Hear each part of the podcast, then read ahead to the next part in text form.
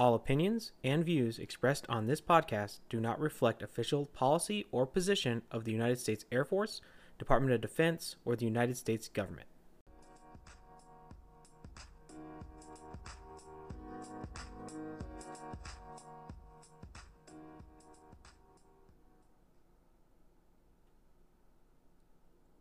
Hello, airmen, soldiers, sailors, marines, guardians, and all the rest of you humans out there, and welcome to Engaged, a joint base McGuire Dix Lakehurst diversity and inclusion podcast. I'm your host, Chip. And I'm Rafi, and today we're joined by a special guest. His name is Colonel Cyrus. He is the leader of the Afghan withdrawal, uh, the famous one that had a very diverse team, in fact, and we're going to give him a minute to introduce himself. Hello, Colonel. Hello, Rafi, and uh, thanks for having me today. Um, so, when you say leader of Afghan withdrawal, I'm going to correct you there just real quick because uh, I was designated as the Joint Airspace Component Coordination Element uh, for U.S. Forces Afghanistan Forward uh, to be his JACCE and uh, represent the headquarters component there at Kabul. Um, so, I wasn't technically in charge of the Afghan withdrawal, um, but I was lucky enough to uh, be partnered up with some amazing uh, joint partners, airmen, soldiers, sailors, marines, um, even a few guardians out there um, as we um, conducted that withdrawal. And it was a it was a humbling experience watching uh, that joint team conduct that withdrawal. I got to see a lot of amazing amazing people doing some pretty amazing things um, during that event. And uh, what was unique about that event, it was a diverse team of people uh, that conducted that event, and it kind of makes me think back of uh, you know, how I was raised and how I grew up. Born in Virginia. Um, my father was in the military. Um, we quickly transitioned to California, moving from base to base. Never really spent more than uh, three or four years at any location, culminating uh, with my graduation at Yokota Air Base in Japan. Got to spend three years there as a military dependent. And then, uh, following high school, got selected to go to college in Texas. Um, so did my four four years in Texas, um, actually turned out to be five years, and then uh, commissioned into the Air Force. And then throughout my Air Force career, obviously I've been stationed in uh, you know several locations. It's an 06 now, coming on 25 years. Um, starting in, in Texas and Florida, and then moving to Arizona, and then back to Texas, um, doing some professional mili- military education. Spent some time in D.C. at the Pentagon, was lucky enough to get picked up for uh, command opportunities. Went out to Travis. That's where I started my stint in contingency response as a squadron commander out at Travis. Um, in between squadron command and group command, I was lucky enough to go to uh, Germany for a year, do some more professional military education, and then uh, finally landing here as the 621 CRG contingency response group commander at, uh, at Joint Base McGuire Dix Lakehurst. And it's just a pleasure having this job. It's an amazing opportunity. If the Air Force would let me, I would continue doing this for the rest of my career um, because watching the airmen in contingency response um, is just an amazing thing. And then going back to uh, what happened in Afghanistan, obviously, contingency response was one of the main capabilities that was tasked to support that. And it just so happened that it was the 61 CRG that rolled into Kabul to help uh, complete that airlift and complete that NEO mission. Right. It's a really awesome story background that you have, sir. Um, uh, what I'm hearing is a lot of uh, opportunities for a, a, diverse past, like being going all over the world and, and seeing places as a dependent and also as a military member and leading people from all sorts of backgrounds and, and cultures and, and different upbringings. Uh, I think that leads us right into our topic today, right, Rafi? Yep. So our topic today is going to be leading diverse teams and inclusive teams, right? And uh, before I get into the definitions, I do want to point out to our viewers, uh, so or listeners, um, I had the opportunity to talk to some of your members that were down there, and uh, uh, just a little bit of what you know. So when we talk about inclusive teams, and we'll, we'll, be referencing this a lot, is when those doors opened off those planes, a lot of the members were actually excited to see that it was Colonel Cyrus on the ground meeting them. Um, they were they were very excited about that, and and there's reason why, and we'll go into that as we go in. But let's go into the uh, definition of diversity so this is broadly defined as a, a concept of individual skills, experiences, and abilities that are consistent with core values and the mission. So it includes life experiences, geographical and social socio-economical backgrounds, cultural uh, knowledge, education background, work experience, language, physical abilities, uh, psychological and spiritual perspectives, and then age, race, ethnic, ethnicity, and gender. It um, it also encompasses a lot of things from like demographic diversity, from uh, uh, behavioral diversity, from organizational structure diversity, and global diversity. And then we're going to talk a little bit about inclus- inclusion and what, what uh, inclusive teams, how to make a good inclusive teams. And the definition of inclusion is the process of creating a culture where all members of an organization are free to make their fullest contributions to success of the group and where there are no unnecessary boundaries and barriers to success. So with that, I will let you guys get into your, your topic a little bit about building inclusive and diverse teams and leading them and how to how to best do that. I'm, I'm right behind you. I'm at 21 years, uh, and obviously not at the group level. I have not led, or uh, I've, I've done it about the squadron level and below um, as a senior NCO. I have a lot of thoughts and ideas on on diversity and inclusiveness. Uh, obviously, I'm I'm here doing a podcast about it. Uh, there's lots of different ways that I, I, like to make a team come together uh, and get to know people. Getting to know your people uh, as well as you can, and getting to uh, understand where they came from and how they uh, became the person that they are working with you today. I imagine that is a little bit harder at the group or squadron level where you're at versus at the flight or squadron level where I've been at. What are some of the things that um, that you do to get to know your people to build that that team and inclusivity, sir? Yeah, you're you're absolutely right. Um, it's definitely difficult at the group level. Um, you're not necessarily a middleman at the group level. Um, you are a commander of commanders, so you don't have that direct linkage um, that you would have as a squadron commander uh, to your teams. Um, interesting enough, when we when we look at diversity, you know, tying it back into my background, growing up in the Air Force, you know, I was an operator, a C-130 navigator by trade. Um, I didn't spend a lot of time um, with diverse teams uh, when it comes to functionality of those teams, right? Um, it was pretty much the crew, pilot, navigator, flight engineer, loadmaster, uh, the maintainers, the, the aerial port capability that supported us, and that was it. Um, however, as I transitioned into contingent response leadership roles as a squadron DO first and then as a squadron commander, I was exposed to more breadth of functionality in the Air Force. Everything from, from defenders to aerial port to maintenance to supply, uh, logistics, um, almost any functionality the Air Force has is resident within CR. And so I think being a leader in a CR squadron made me a better leader of diverse teams, if that makes sense. Um, because now we're looking at um, you know that that deep level diversity of functionality, um, those things that you can't really see on the surface, um, and with that comes typically the surface level diversity, um, the physical traits that you can see.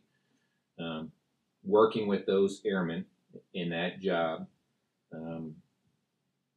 was interesting because I learned a lot about how they operate, how they function, how they think, and why they do what they do, right? And one of the things that enabled me to become a better leader, uh, in my opinion, was was being able to get out, walk around, and immerse myself in the mission sets with them because I had to. In my role as a squadron commander, I was also um, a deployed team leader or deployed commander in the contingency response element. So I couldn't sit behind my desk as a squadron commander. I couldn't just sit there and push paperwork and, and give directions. I had to actually get out, go TDY with the members, and uh, operate with those members. And so all that you know comes together. Now I bring those experiences with me as a group commander, and I can help mentor, coach, and lead the squadron commanders that are that are coming through now um, with those experiences. I, I know exactly how you feel. I, I spent most of my career just as a security forces member, uh, and then then um, I had a, a, very lucky TDY uh, to a very small unit in Cyprus where it was very diverse and uh, only a few cops, and we were working very much with other people. And then coming here to the CR, some of the things that I did coming here and also at that that TDY that I spoke of, uh, I, I went out and about and just said hi people. I was fortunate enough, you know, to be security forces patrolling around and seeing everybody work and just getting to know people and asking what they're doing. I'm assuming that you have a few tips on on how you get to know people. Number one, uh, and number two, how you get them involved and, and, and included throughout the mission and, and, tying them in, whether it be talking with the SMEs here at the, the, the at the CRG or the CRS when you were the squadron commander and getting to find out more about logistics and getting to find out more about fuels. Well, that's part of logistics and, and security forces, or um, whether it's just going out and about and tasking people with different ideas or, or coming up with ways to, to make team building happen. Uh, do you have any uh, suggestions or, or tips or tricks that you used over the years to, to get to know your people and, and find out more about the different things involved in the mission? Yeah, a, a couple of tips. Um, one that comes to mind right away is, uh, you know, the, the cliche of the open door policy, right? You know, a lot of commanders say they have an open door policy, but you normally got to run the gauntlet of the exec and the secretary to get to get to that commander. Um, I was lucky enough to have a back door in my office as a squadron commander, so that was the door I would direct everybody to if they really wanted to talk to me. Um, that that's one thing is you know you got to walk the walk when it comes to saying you have an open door policy. Um, that includes you know you'll hear a lot of commanders or leaders say get out you know walk around get to know people. One thing unique about being a you know not only a squadron commander but a deployed commander in the field within that same mission set is that it forces you to get to know your people. When you're out talking to the people and you think it's strictly business and you're trying to get the mission done, there will be times, you know, where the mission is slow enough that you can actually stop and get to know those people. Don't worry about whether, you know, that the perimeter's got the defender on it or whether the, the plane's going to be received and parked appropriately. You know, those things will happen. But when you have that time available, talk to the people, get to know them, let them get to know you, be vulnerable, understand their backgrounds, understand what makes them tick, understand why they're they're serving. Um, those are the kind of questions that you want to ask, and uh, be honest with them when they ask you the same thing, and, and let them ask you the thing, same thing. Be vulnerable enough where you can talk to them, and you can explain, hey, you know, I may be a, an 06, you know, I may be somebody that's in group command now, but that doesn't mean I haven't made mistakes in my life. Um, I don't have lessons learned um, and lessons that I can share to help people along the way. I wasn't perfect in college. You know, I, I mentioned earlier, I was on the five year plan, right? Right. It was a year I didn't do so well in college because I, I wanted to party a little too hard. Um, and eventually, you know, I took the five year plan um, to get where I wanted to be. So there, there's lessons in life um, that everybody has to share. And I think if we can be open and honest with each other and share those lessons, I think we'll, we'll understand each other better. We'll work better as a, a diverse and inclusive team. Right. One of the, the things that we talk about uh, a lot, uh, a recurring theme is communication and how it goes both ways. Um, and how, as a follower, uh, it's just as much a rep- responsibility to provide your leader with feedback if something's not going right or, or if you have input as it is for the, the leader to provide you feedback as a follower that that happens a lot. So uh, clear and transparent feedback going both ways, communication going both ways, regardless of where you're at. I, I, I have seen that's probably one of the best ways to build my my teams over the years is uh, getting to know my people and, and, making them have an environment of safety where they feel like they can talk to me uh, whenever they want. Does that does that lead us into something else, Rafi? Environment of safety, or, or a topic that you need us to expound on some more? Yeah. So what you guys are talking about is great. You guys you guys touched on a, a lot of different things here. One of the things I want to point out uh, to a lot of our listeners out there is uh, if you can imagine when a lot of these terms are for some civilians out there that are listening are kind of confusing. So when he's saying group, if you could just imagine a C corporation, and when he says squadron commander, so he is running the group and that is the, the Colossal Corporation, and then he has subsist- subsidiaries, which are the squadron commanders, and, and they're running the, the subsidiary companies. So if you if you could if you just imagine that, it'll be easier to focus in on what he's what he's talking about for for them.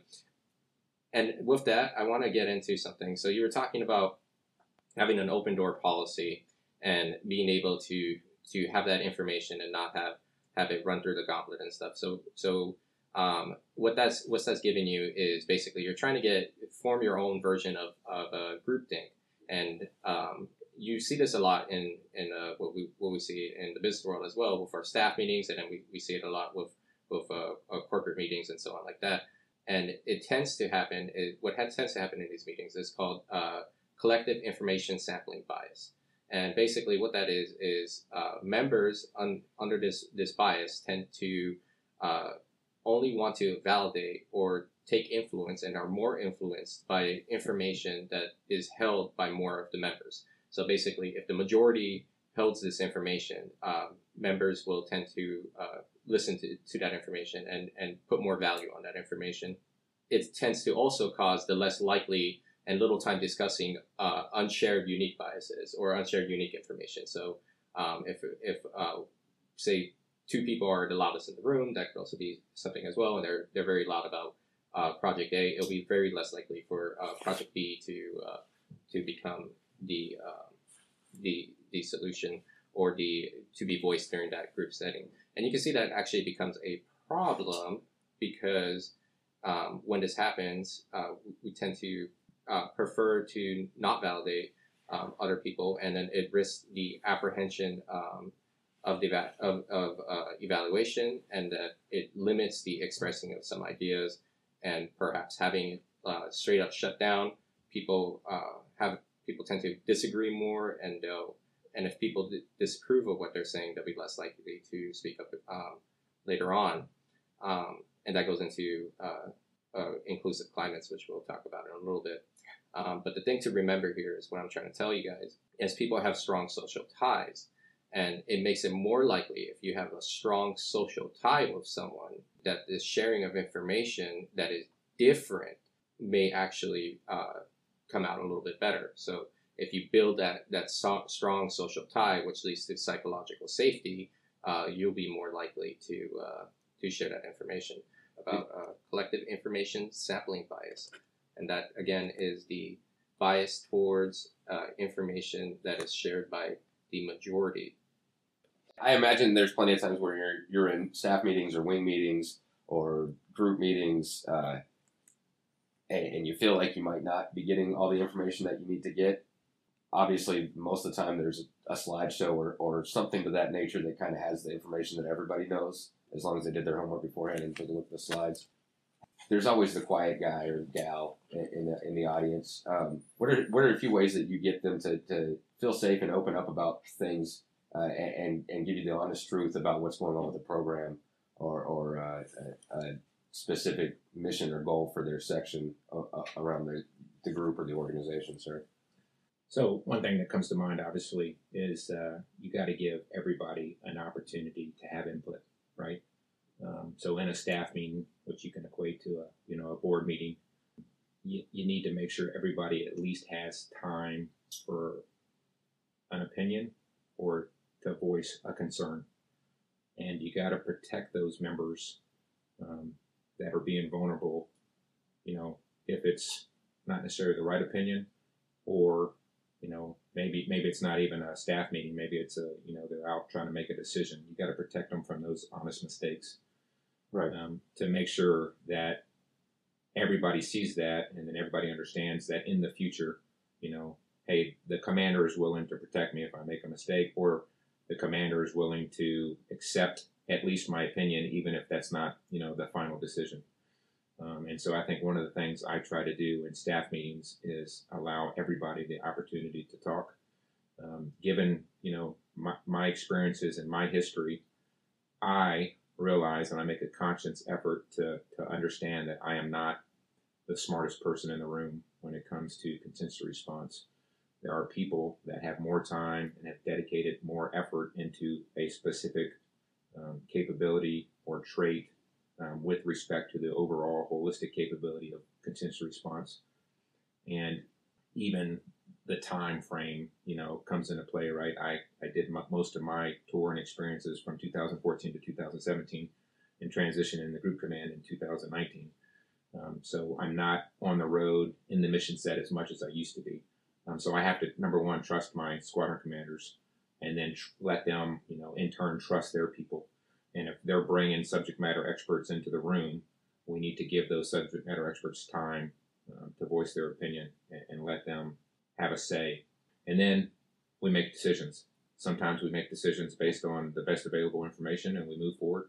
Sometimes we don't have the best available information, but you still got to make a decision in, you know, in some of these things. And, and we'll use Afghanistan you know, the NEO, for example, we didn't always have the best decisions available. And that wasn't a, a board meeting or a staff meeting. That was an operational environment where decisions had to be made.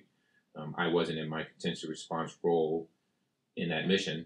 Um, and I know when Rafi talked about the first plane landing and the, and the team seeing me and being happy to see me, hey, that's great. But number one, I was there to facilitate them doing their job. And once they landed and took over, you know, I got out of the way because that was their role in that mission set. And I knew all those folks that came were experts in what they did. So I had to step aside and let them do their thing. Right. Essentially, you're showing them, hey, I'm, I'm here for your top cover, and I trust the job you're doing, um, and I'll let you know if I need something. But you definitely need to let me know if you need something, or I got you. Yeah. Um, Yeah, Rafi, there's sir. there's a there's there's a little bit more to that to that story. Uh, um, so I just want to throw that in there. Before before you left to Afghanistan, you you were you were here with the team um, at the CRG, and uh, you you went on a deployment that wasn't to Afghanistan, and right, and so so you weren't expecting this at the time. Like Correct. you were you were not expecting to have this team, but you left this team, and, and you were what, what we're trying to point out here is um, he wasn't preparing this team to like he didn't know he was going to be in Afghanistan with this team. Like he was leaving on a sole uh, mission and on a different deployment um, somewhere else, and then he went to Afghanistan, and then the C-130 lands, and lo and behold, here's the team that he was building back at the CRG, and they the doors open up, and hey, here's our commander that was building us up from there. So so that that that brings leadership in in full circle, and it takes a full understanding of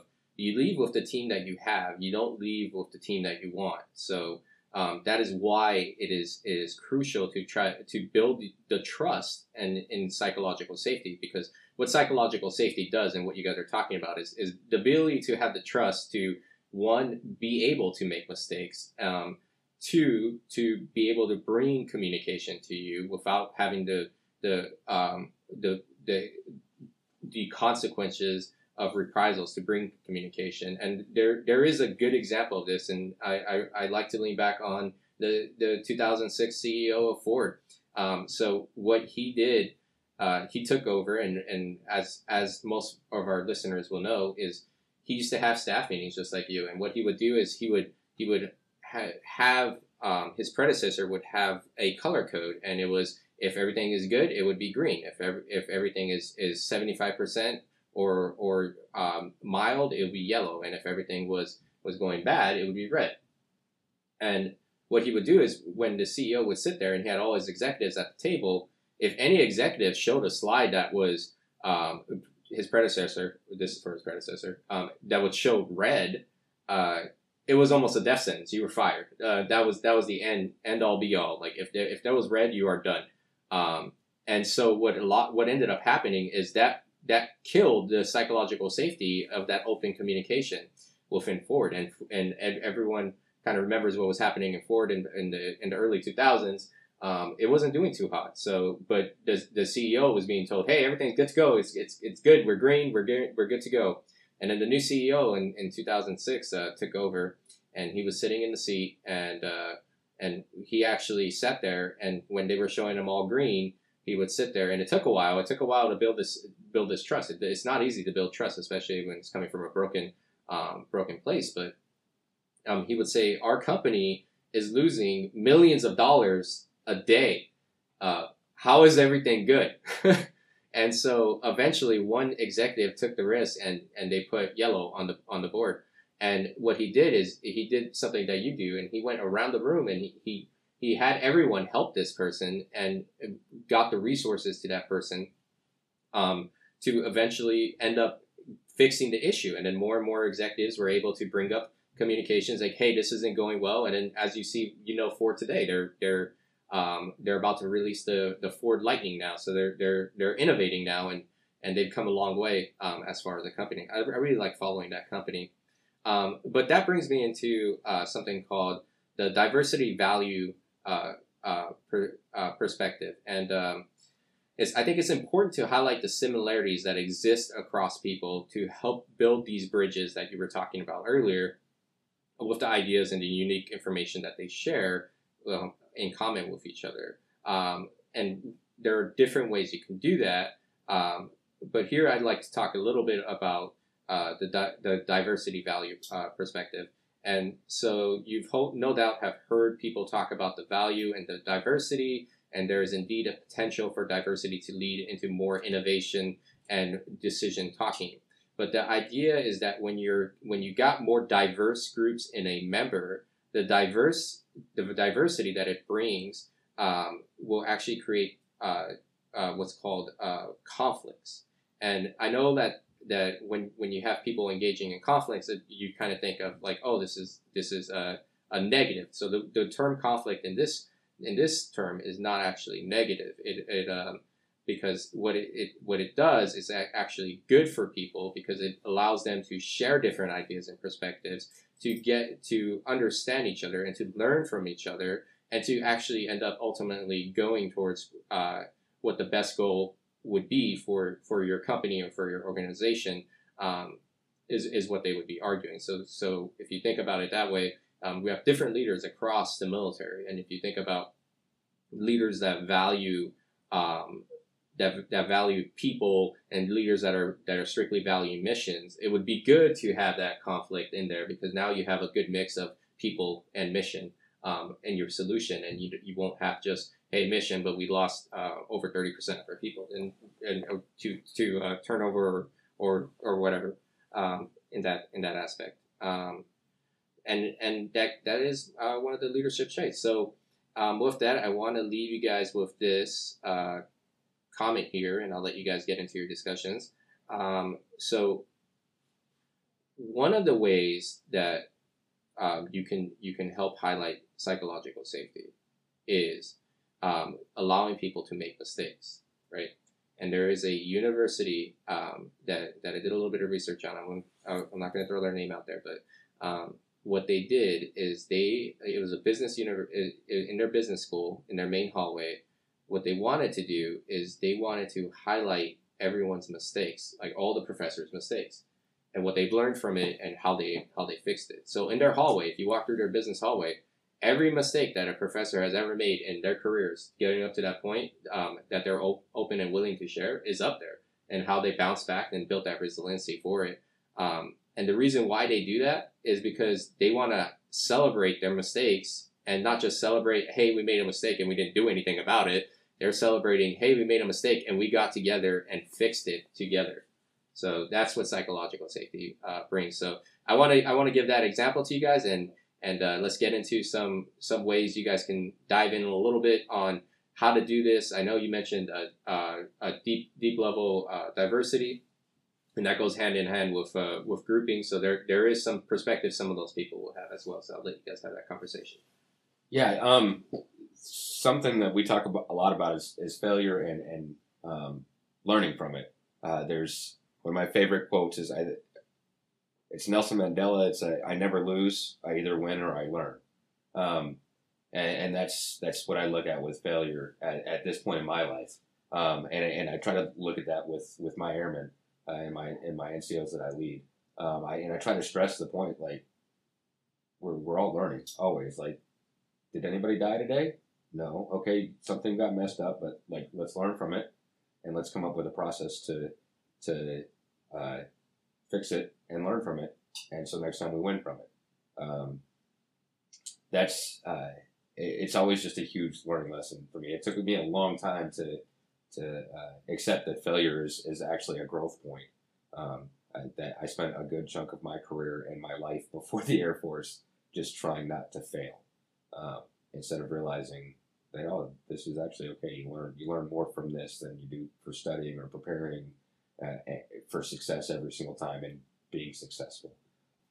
I imagine that you probably have done similar things uh, throughout your career in subordinates or and with yourself as far as failure is concerned and how you incorporate uh, your subordinates and peers and maybe even leaders to like try to say, hey, this is a learning point or this is uh, this is something that we can take a positive away from. You always can take a positive away from it and, and learn for next time.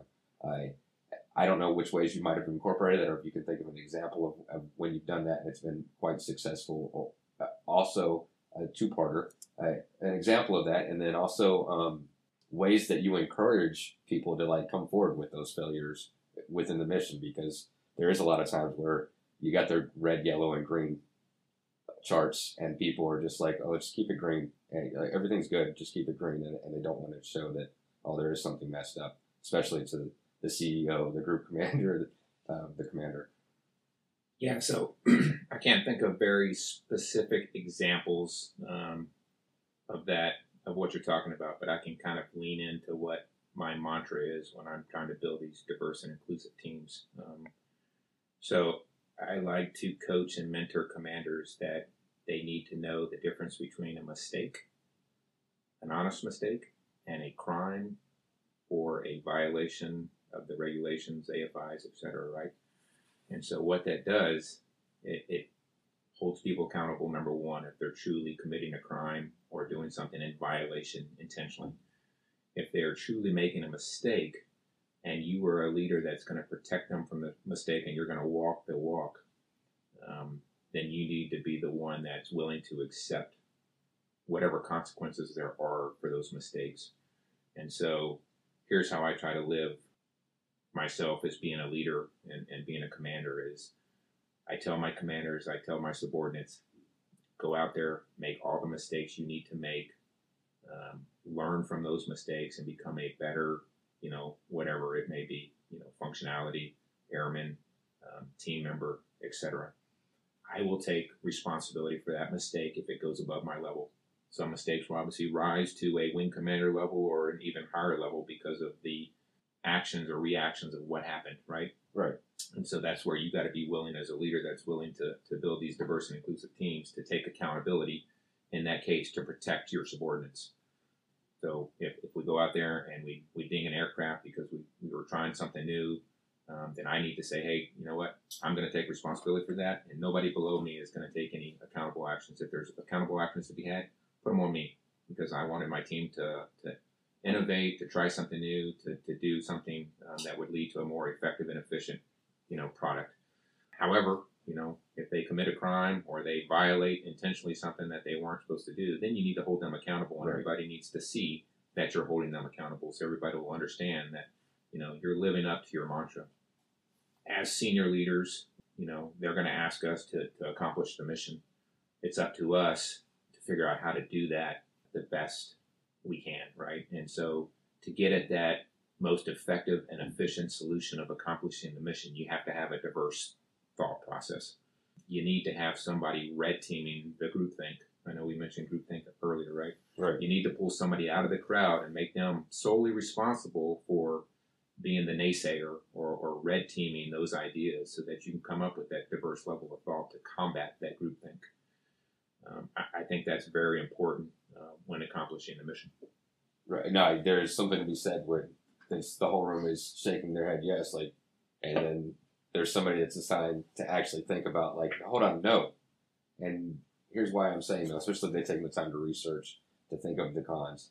Um, it's one thing to have a whole bunch of everybody agreeing and yays, and then uh, I mean, even if it's you know, even if they're put in place by you as the leader, like, hey, I, you might agree with what the group is thinking on this, but I need you, I, you specifically are the, the, the person that is going to say why this isn't a yay. Like, come up with the bad ideas because we might not all be saying it as a group. We might have our, our, our group think blinders on. Uh, what do you got, Rafi?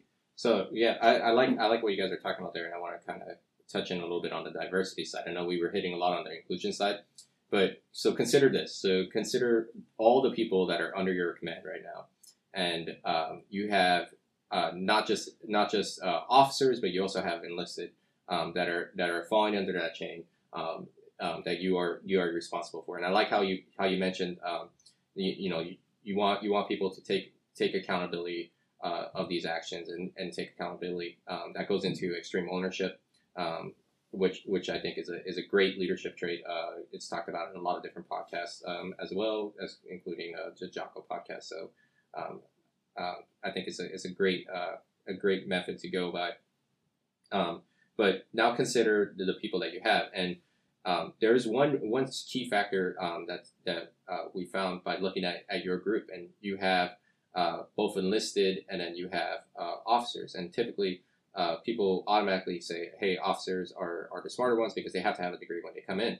And I know from a prior conversation that we had right before this podcast, you had you had mentioned, hey, a lot of your enlisted force is, has degrees as well. Um, I know a lot of your enlisted force have, have master degrees and, and so on like that, and a lot of them come from different backgrounds.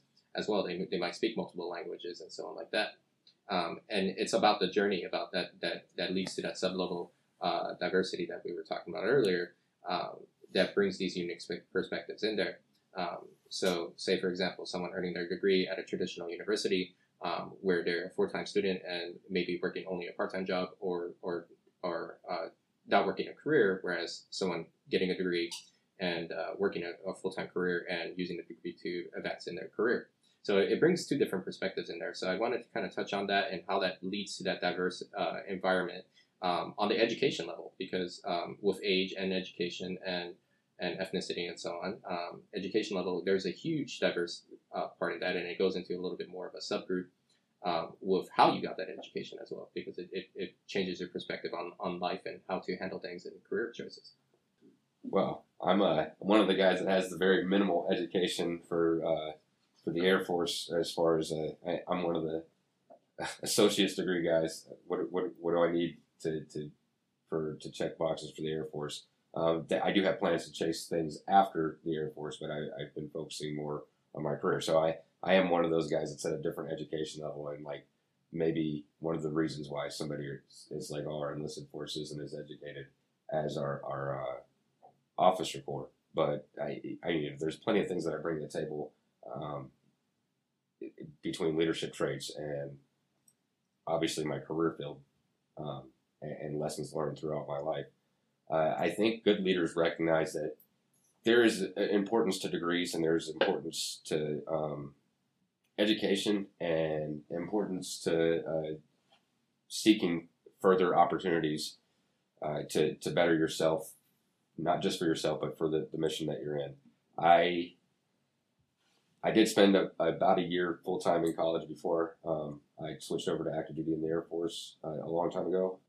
I know it was a lot easier for me to be focused 100% on school just being a full time student and a, a part time soldier back then uh, than it was for me to be an active duty airman and, and try to accomplish classes and be a, a dad and, and a spouse and, and all that fun stuff. Uh, to me, just going to classes and bettering yourself for the most part, it's something that I I value as a, as a strong characteristic if you're an active duty member. Um, not to say that our officer corps is any less because they all went to school, because there's plenty of officer corps that were enlisted members that did exactly that and got their degree and transitioned. I just I, I like to value people based off of their performance and what I see out of them versus uh, what they have on a piece of paper um, not to say that that's something like not a big deal. It is a big deal to have your master's or your bachelor's degree. I, I, I base my opinion usually off of performance, getting to know somebody in performance. I don't know if you're the same way, Colonel. I, I, but like I said, even if you don't have a degree, if I know that you're going to school and, and busting it and still um, being a, a mom of of children and, and airmen and CO in the Air Force, to me that says a lot. It's like you, you're able to multitask and handle a lot of stresses all at once, um, and, and, that you're a strong person. And you're probably somebody I need to get to know who can give me more valuable experiences and, and tell me about things in life and, and mission.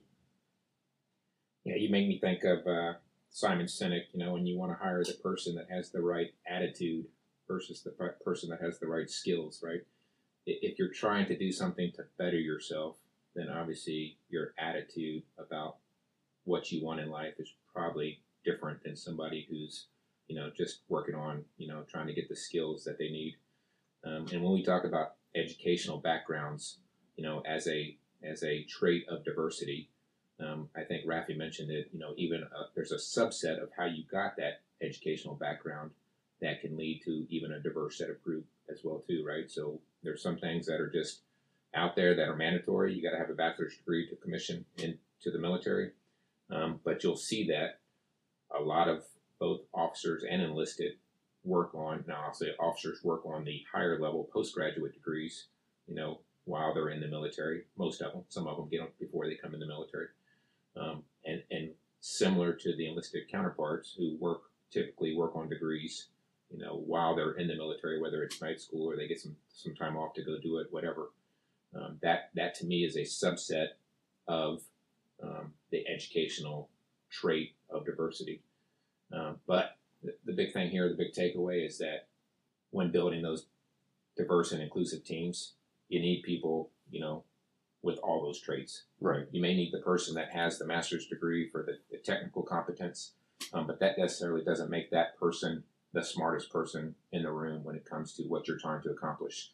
You may need the person that has the educational experiences through life choices or through life experience, you know, the, the quote unquote street smart Right. person, right, to help you fulfill, you know, the best choices or develop that, that best team. And that's what we talk about when we say we want diverse and inclusive teams is we want people from all walks of life, you know, yeah, I want somebody with a master's degree, maybe even a PhD on my team, but at the same time, I want somebody that maybe has already done, you know, what we're trying to accomplish that may may not even have the degree in the first place. Um, somebody that's got experience um, with that particular thing I'm trying to accomplish. Does that make sense? Yeah, hundred percent. Um, I think, uh, and Rafi and I are, are kind of like the the opposite ends, right? Like here, here I am, a senior NCO, and I'm still, I've got one one class away from my associate's degree, and, and Rafi's working on his uh, his master's MBA, right? Yeah. Yep. Yeah. So, um, I, I know, yeah, I know that. But when we go into meetings and, and talk comp stuff or, or or whatever, and it's the two of us, I know that between the both of us, eh, especially here, uh, both of our values are are um, are very highly regarded, regardless.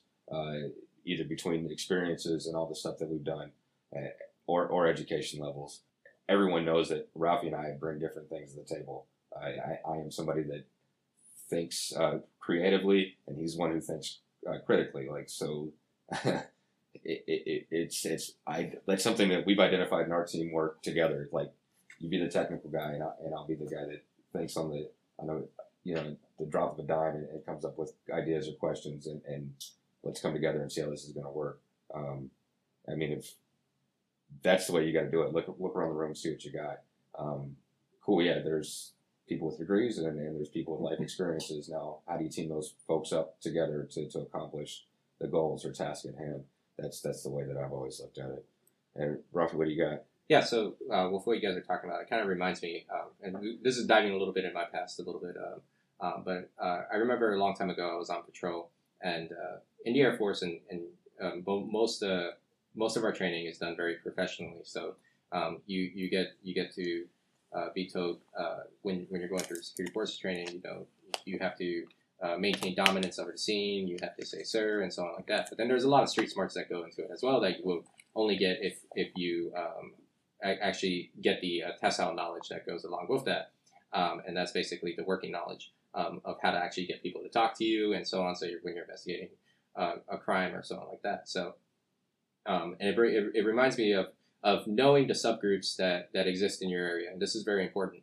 Um, so when I was a patrolman, um, there was a there was a subgroup of, of Hispanics, and uh, we had a at a certain base we had a bus stop uh, that existed. Uh, it was it was it was on our property. Um, however, it was it was accessible to uh, civilians. So um, at the bus stop, uh, whenever we, we needed to go talk to someone, if you if you didn't know how to talk to that subgroup, and in this case, the the uh, at the time it, was, it there was some Hispanic gangs that would hang out there. If you didn't know how to talk to them, um, and and their their culture of, of how to talk to them, you might you will never get the information that you wanted.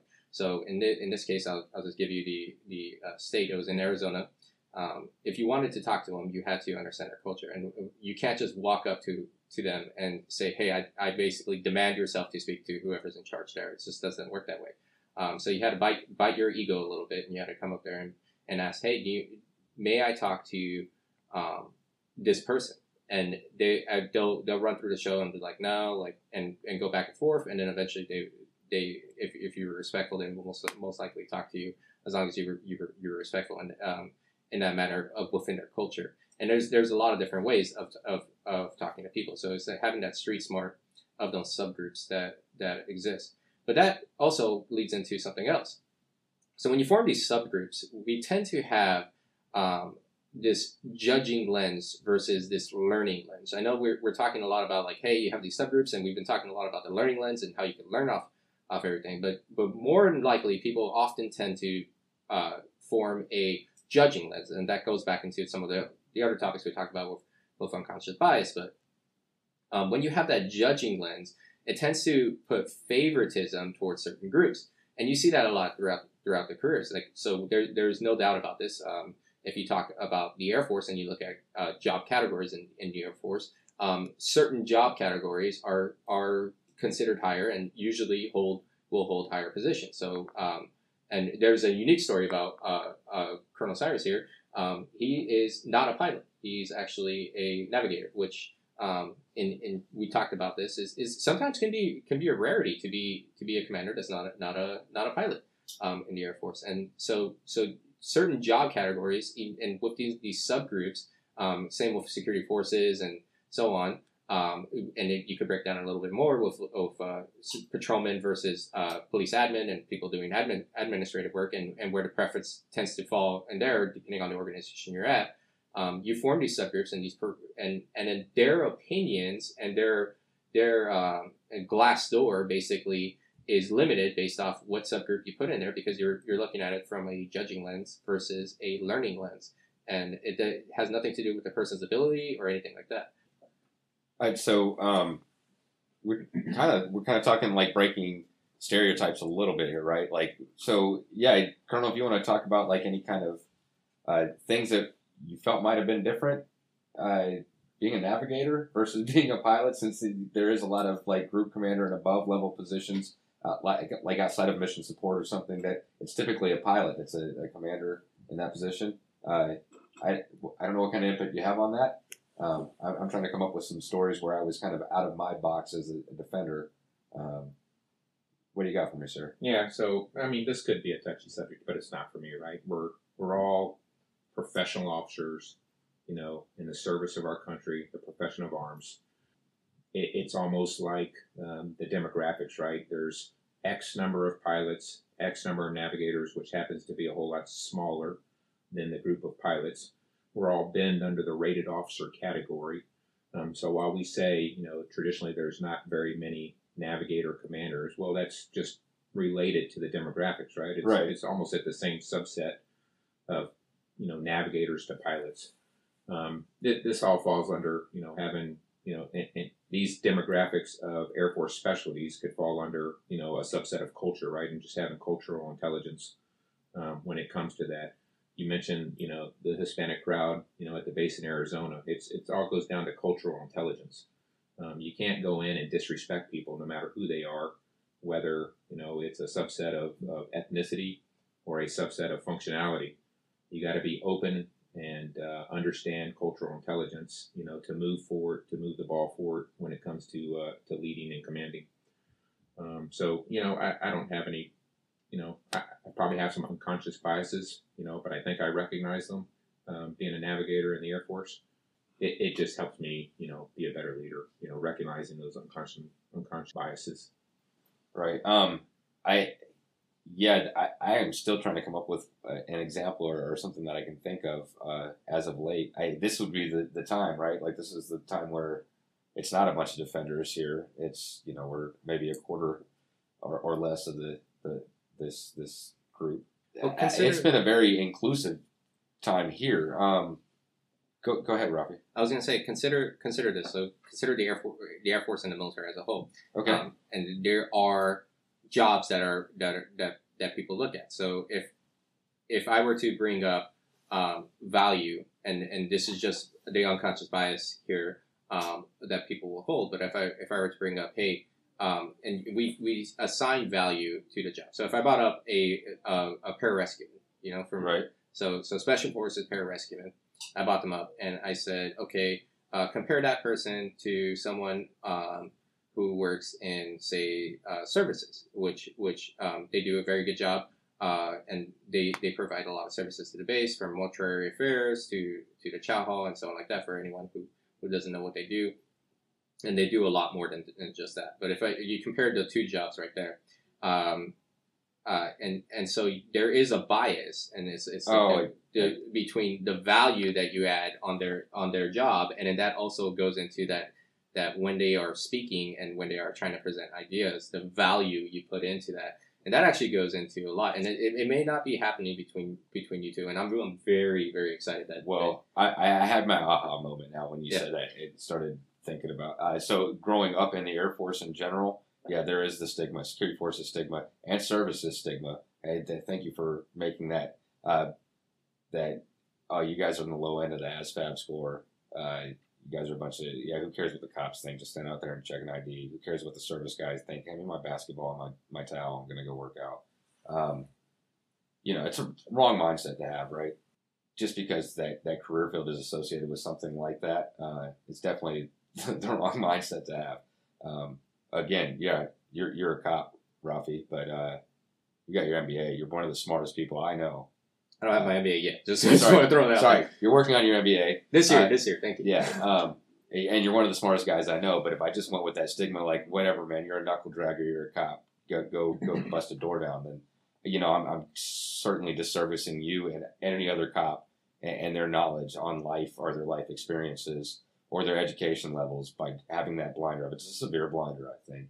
Um, I that ties into what we were thinking, right, or what we're talking about, Rafi. Yes. Yeah.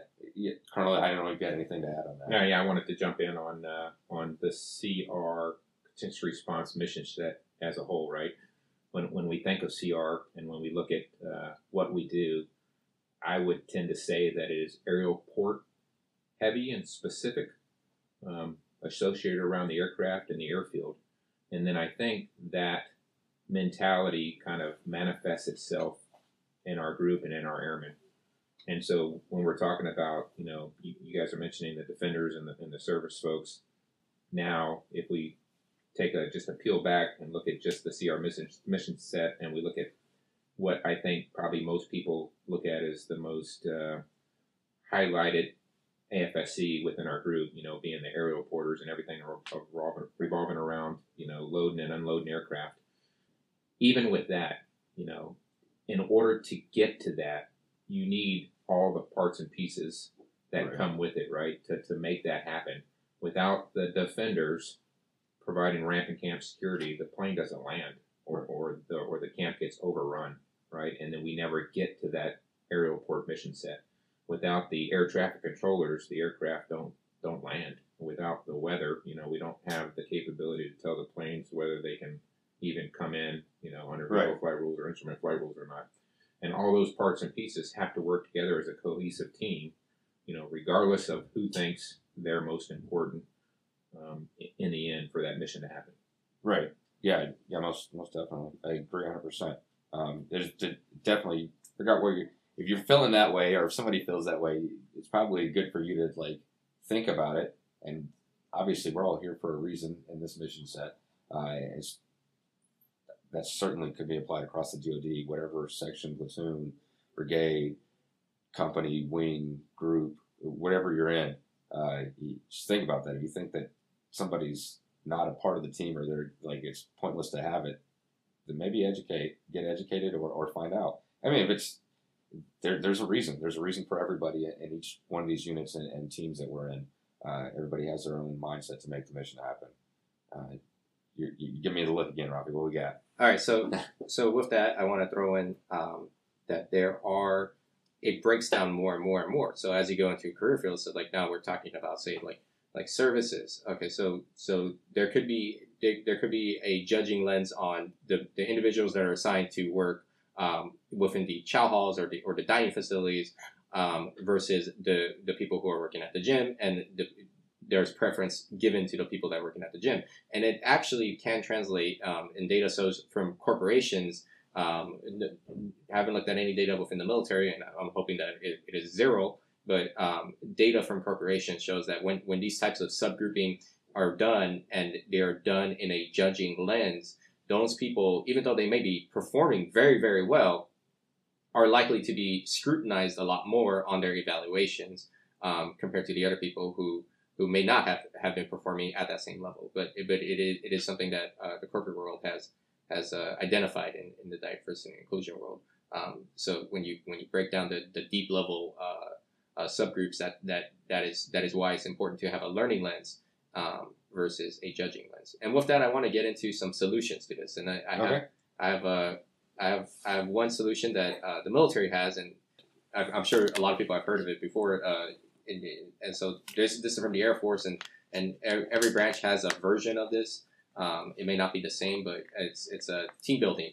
And the way that I like to see people team build is is uh, how how other corporations do, and what they do is they they identify these issues, and instead of keeping you within your group, your your specific group, right, like like your your subgroup that you've developed, they like to mix you in with another group that, especially if you if you don't get along, and partner you up with those other groups and so on, like with members from those other groups. So you have to have to do this, but um, one of the ways that you can do this, and, and I know you've talked about it a lot uh, before, um, is the Unite funds. You can use that um, to to go on and do activities, and there's different activities you can do. You've all heard of a rope course um, and, and these d- different team building uh, exercises that you can do. It sounds silly, um, but when you think about it in our military history, it's not really silly because what is the point of an obstacle course? in our military history. It, it is exactly that is what it is. It's to build that small team mentality, but building the correct small team mentality is what's needed. And if you are if you if you start looking at your team as a whole, that is that is what you're trying to do. You're not trying to divide your team. You're trying to build that that correct small small team mentality. And then um, um, that's why we PT together. That's why we we have our, our, our senior leaders up front in our PT um, leading the charge. That's why we, we allow members to, to lead the Jodies as well and step in um, and and senior leaders guide them on that on that path as well. So um, with that, uh, what are your guys' suggestions on on how to build this? So I, I don't know uh, if you want to go first, Colonel. I'll, I'll shut my mouth. Yeah, I do have an idea on this one. Yeah, no, Rafi has actually made my brain, um, the light bulb come on here a little bit. I think, you know, I, I've learned a lot being a commander in this group, both group commander and squadron commander, you know, over time. I haven't seen the issues that Rafi's pointed out lately because we take all our airmen, we put them on the same level playing field. They're all important to our mission set, and we pretty much live, train, eat, work together day in and day out. And, and I think, you know, if, if I had to go back and say what makes contingency response so successful, it's the fact that we do that. We, we live, train, eat, play, work together uh, day in and day out across all these functional specialties. Maybe that's something that the Air Force as a whole needs to consider when we're doing squadron PT or we're doing squadron Unite Fun events is let's partner up with somebody that's not in our unit and go out and do this together, right? Right. And, and we learn not only about each other, but we learn more about why we're doing what we do as part of our specialty in the military. It just it just seems like an interesting, unique concept. Um, and, and if we want to become a better service, more inclusive, um, understanding one another, having the cultural intelligence to understand all the different specialties, maybe that's something that we could do. Right. I, I and and I'll add. I you and I were kind of on the same page here with this one. So the CR uh, to me is probably minus the last you know eighteen months with with pandemic, but before that there was always some kind of family events or group events or squadron events, even wing events that that were always planned regularly. I think the CR has the the contingency response has the, the opportunity a lot more. It's, it's all we do is train and fight. Uh, and, and there's plenty of opportunities when we're on the training part of it for us to say, hey, we're going to kind of take a pause in training on, on Friday and, and, and have this uh, event. Uh, it, that happens quite a bit. I, I'm sure after pandemic dies down, it'll start to pick back up a little bit more. Um, but the other thing that I, I think we do is we, we call it building multi-capable airmen, right? So my, uh, there's a lot of defenders that know how to run forklifts and, and help offload aircraft. There's, uh, you know, there's everybody gets taught how to be a defender in the CR. They, they go to a course for, for three weeks before they actually uh, get uh, CR started to be a defender, uh, at least in, in an air-based defense environment. That's I, I don't know how we incorporate that at a, at a big scale level. That would be kind of cool to see, like you know, the cops going on a field trip to to maintenance squadron or or or whatnot. I, I know there's augmentee program, which is a little bit different, but uh, you know, it, getting people to learn other people's jobs, um, I think would be an awesome one. Yeah, just having having a maintainer come out and, and work the gate as an augmentee. I don't know if that's the right answer because you're just Right. you're just mission focused, mission oriented.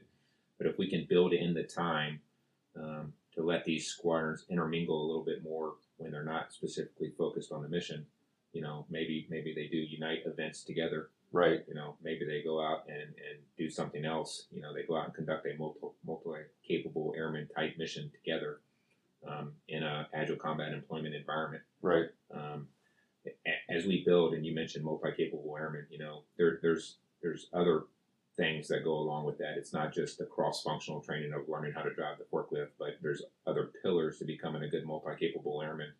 You know, the expeditionary skill set of learning how to live in a tent and eat an MRE is not something that has been resident in our programs, you know, over the past couple of decades because we're used to going to main operating bases and, and Right. operating out of there. Um, but we need to, to relearn and rebuild that skill set of being having that expeditionary mindset. And then there's a proficiency bill that comes along with it too, right? You know, there's there's a reason why defenders and CR and Army Group A and we, we shoot once a year. is We need to be more proficient at doing that because we're exposed to you know less than um, permissive conditions when we're out in the field. Right. Um, that is another pillar of building a multi-capable airman is increasing the proficiency level. You can teach a, a maintainer how to put a munitions on a on a fighter, but you need to give them the opportunity to do that more often um, in a proficiency skill set than you would just hey I, I've taught him once how to do it now you know five years later he's going to go execute the multi-capable mission. He's probably not going to be very proficient at doing it at that point, right? So um, just keep in mind you know proficiency, expeditionary mindset, and then that you know if we can incorporate all those things while let, letting these diverse mission sets train and, and work and operate together then i think we're going to build you know a better air force in the long run Right. Yeah, I agree wholeheartedly. Um, yeah, this, is one of the few places I. There's so many times where I want to say, hey, like, can we use the CR as the model for the whole Air Force? Uh, uh, obviously, it couldn't quite work that way. Um, the whole Air Force can't be ready to go at no notice. um, that would be awesome if it could, but uh, that's the reason why we're we're, we're here. Uh, but some of the, the stuff that we're able to do since we are smaller and, and uh, lighter and lethal and able to con- to focus more on training, uh, I, I think it helps out a lot with, with us. Where we at, Rafi? Are we we wrapping up? We Yep, Looking at it um, like, oh wow. So I just wanted to point Get out to our from you, like, point out to our listeners. So, so everything you heard today um, from from our guests and, and from our host, um, if you were wondering from the beginning when we talked about how uh, Colonel Cyrus went on a different on a on a totally different uh, deployment and then ended up in, in Afghanistan, and then when I said uh, his members were excited uh, when when the doors opened up and uh, their terms were uh, thank God when, when they saw when they saw him there the reason why that happened is because he has the six signature traits of an inclusive leader. Those are the commitment, courage, uh, consciousness of bias, curiosity, cultural intelligence, and collaboration that that have led to all of these. Uh, all and, and he applied them so well, and that led to his team uh, wanting him as the leader. And when when they saw him on the ground, they were they were excited. So with that, I'll wrap it up. Uh, please join us. Uh, uh, next time, um, we'll be at, at actually recording at the Pentagon and talking to some of the leaders out there. So um, before we go, let's let's say our goodbyes. Yeah, I appreciate your time today, sir. It's an absolute pleasure. Every time I do one of these, it's it's one of my most favorite times of the day. Uh, and and it was at, you're absolutely brilliant and, and enjoyed speaking with you today and, and learning a few things. Hopefully, you got a little bit out of us as well. Anything you'd like to make in closing, sir? no i just want to say thanks to the team you know although you've heard uh, three of us on the mics we've also got Sergeant Trinidad in the background making sure everything works uh, appropriately and is getting done uh, in accordance with what uh, the diversity inclusion working group wants to get done um, I, I appreciate the time talking with you um, i know you're making our air force better and uh, keep keep up the good work thanks You beat me to it, sir. I always think turning on the way out. Appreciate you, sir. Uh, take it easy, humans. We'll see you next time. See you later, engagers. If you like that episode, please like and subscribe. Also, follow us on Facebook. If you wish to make contact with the JBMDL Diversity and Inclusion Working Group, please email 87abw.cvb.diversityinclusion at us.af.mil.